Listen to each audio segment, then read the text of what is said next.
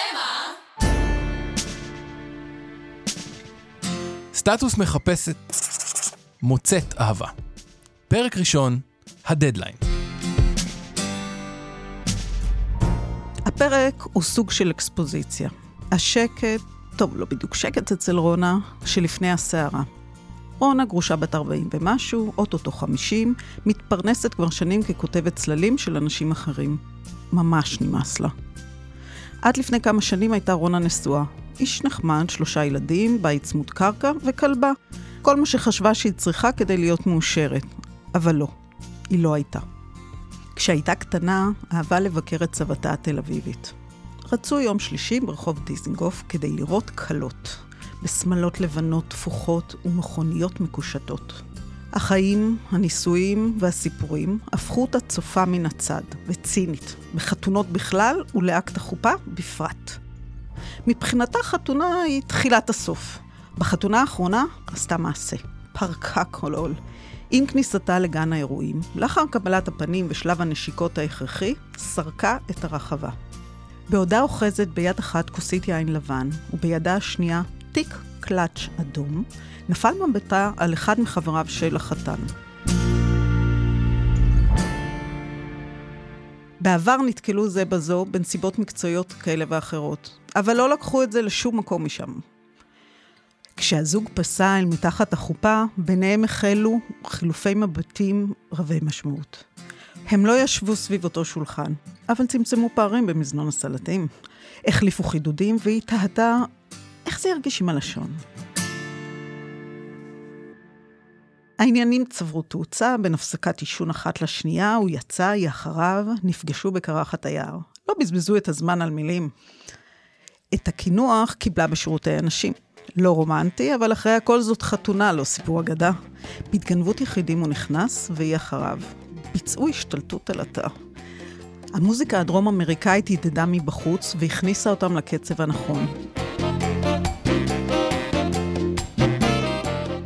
פירות העונה טריים, סורבק הרר וצונן, סופלי תפוח, מוס שוקולד מריר, פונדנט שוקולד נימוח, ליבת שוקולד לבן פורץ, מוזלת החוצה. קטעי הלוליינות האלה נראים הרבה יותר קלים ליישום בסרטים, ציינה רונה לעצמה. בלי לספור קלוריות, ללא מעצורים, בדקו את כל תפריט הקינוחים.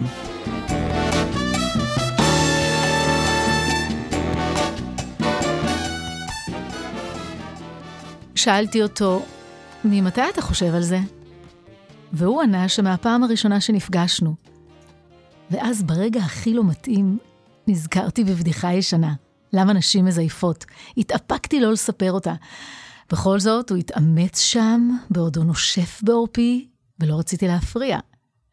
הן מזייפות, כי הן חושבות שלגברים אכפת. גם אני זייפתי. זייפתי לא רע, די הרבה שנים. זה היה בשלב בחיי, שעוד היה חשוב לי לגרום לגברים להרגיש טוב. גם אם הם נמצאים בחיי, רק לאיזה שעתיים-שלוש, אבל זה היה ממש מזמן. לזכותי ייאמר שאני לא זוכרת מתי בפעם האחרונה זייפתי. אני סיימתי להשקיע מאמץ בכישרון הדרמטי שלי. לגמור מהצלחת, לגמור בפה, לגמור מה שיש לי להגיד, או לגמור את הספר גם אם הוא ממש לא מעניין. יש רק סיבה אחת לזייף. אם אני רוצה שתצא, וכל זה ייגמר. בינתיים הוא גמר. שאל אותי, גמרת? עניתי, בטח. הוא התארגן על עצמו, חולצה בתוך המכנסיים, ואמר, היה מעולה. נצא אחד אחרי השני. נדבר. בטח, נדבר.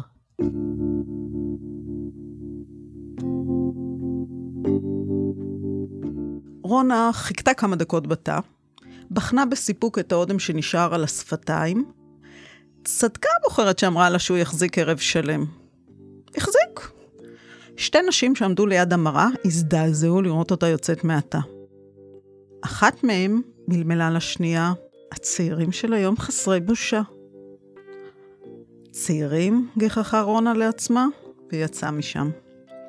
חבריהם הצעירים של החתן והכלה עדיין מפזזים על רחבת הריקודים. הנשואים עסוקים בחישוב עלויות. בייביסיטר, פלוס מתנה, פחות שעות שינה. הרווקים חולמים על חתונה משלהם. היא עוברת בבר, יבש לה בפה, והולכת לחניה. חתונות נגמרות תוך ארבע שעות גג, אבל פרידות קורות לאט-לאט. הגירושים של רונה נכתבו בחלקים לא שווים, בעשרות מחברות שחרתה בשורותיהם.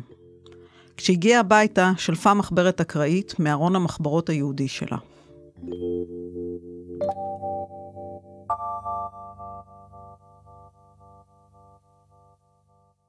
יום חמישי.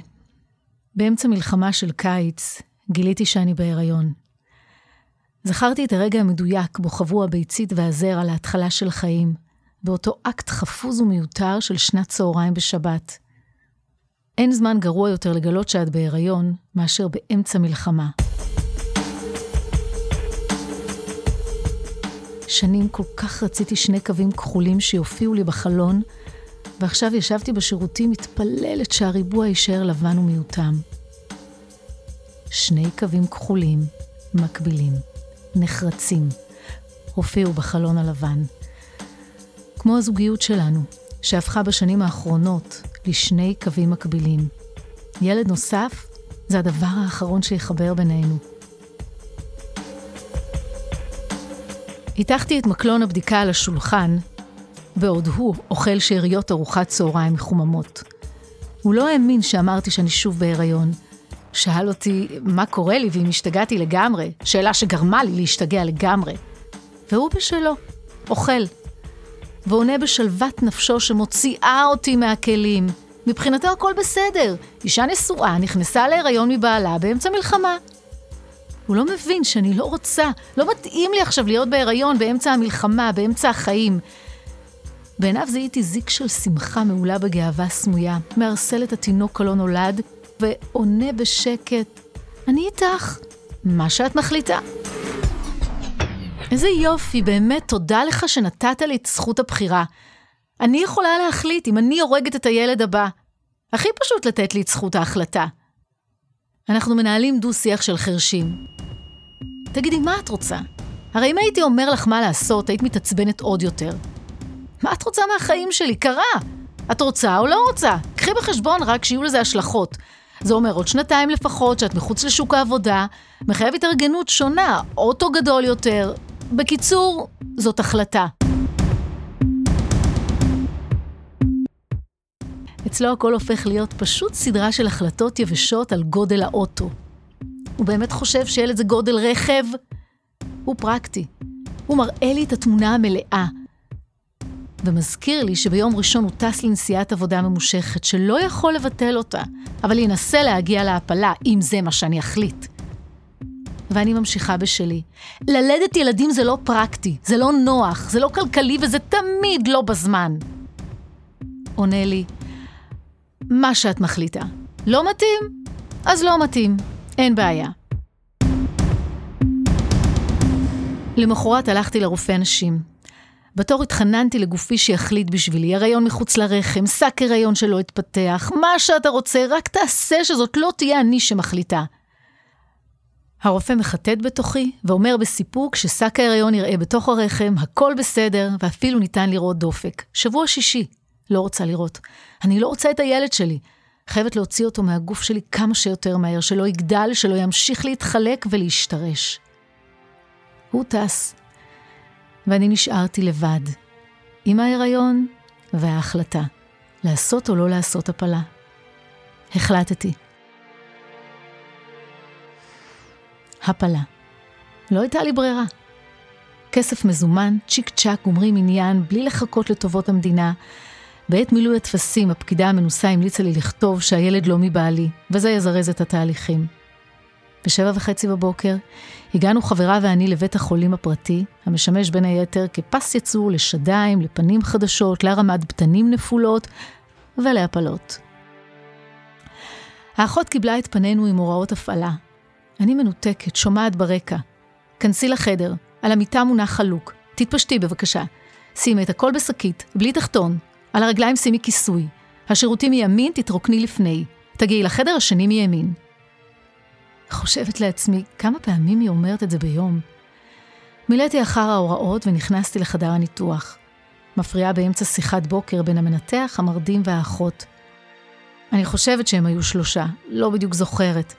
נשכבתי על המיטה, טול הרגליים במקומן, מפוסקת לקראת פסק הדין. הרופא המרדים מחפש אחר הווריד המיוחל, קשה למצוא לי ורידים, זה כואב. ואז החומר הסמיך זוכה לתוכי.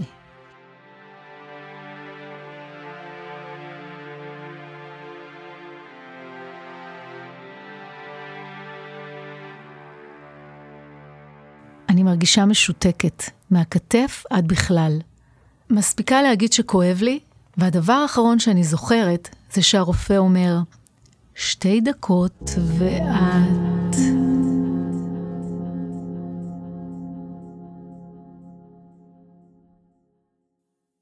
לא זוכרת יותר כלום. האחות העירה אותי בעדינות ראויה לשמה ומפתיעה. התעוררתי כי מתוך שינה עמוקה, ארוכה ומתוקה, אבל השעון הראה שעברה פחות מחצי שעה. אחרי ארוחת בוקר ישראלית לשתיים וסיבוב קניות מטושטש בקניון, חזרתי הביתה, אל שלושה ילדים ועוד אורחים של מלחמה. שוטטת דם ופצועה, עמדתי להכין ארוחת ערב. אשת חיל מי ימצא. רק בבוקר עברתי הפלה, ובערב כבר מכינה שקשוקה אדומה. לפני שנרדמתי, עשיתי סיכום ההוצאות של הילד שלא היה. הפלה, 2,500 שקל. חניה בבית החולים, 80 שקל ללא דוח חניה. שני זוגות נעליים אדומות, 649, מחירי סוף עונה. לא נוחות, צרות מדי, על עקבים גבוהים מדי, שכנראה לא ינהלו מעולם. דיכאון אחרי הפלה, חינם, ותחילתה של פרידה.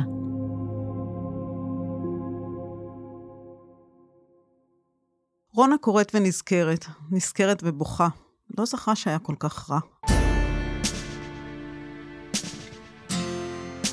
רונה נזכרת שיש לה עוד עבודה הלילה, לכתוב סדרת כתבות. מילים לפי משקל על איזה נושא שלא מעניין אותה בכלל. הדדליין נושף בעורפה. עוד שעה וחצי הוא מסתיים, אבל המחשבות שלה משוטטות. רגעים צפים וסיפורים, השעות עוברות והשעון מתקתק. אף פעם לא שמה לב שהוא כל כך מעצבן. הוא מתקתק, צועק.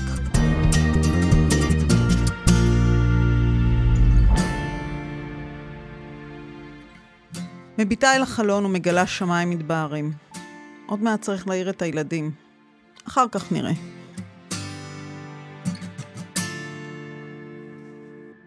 בפרקים הבאים.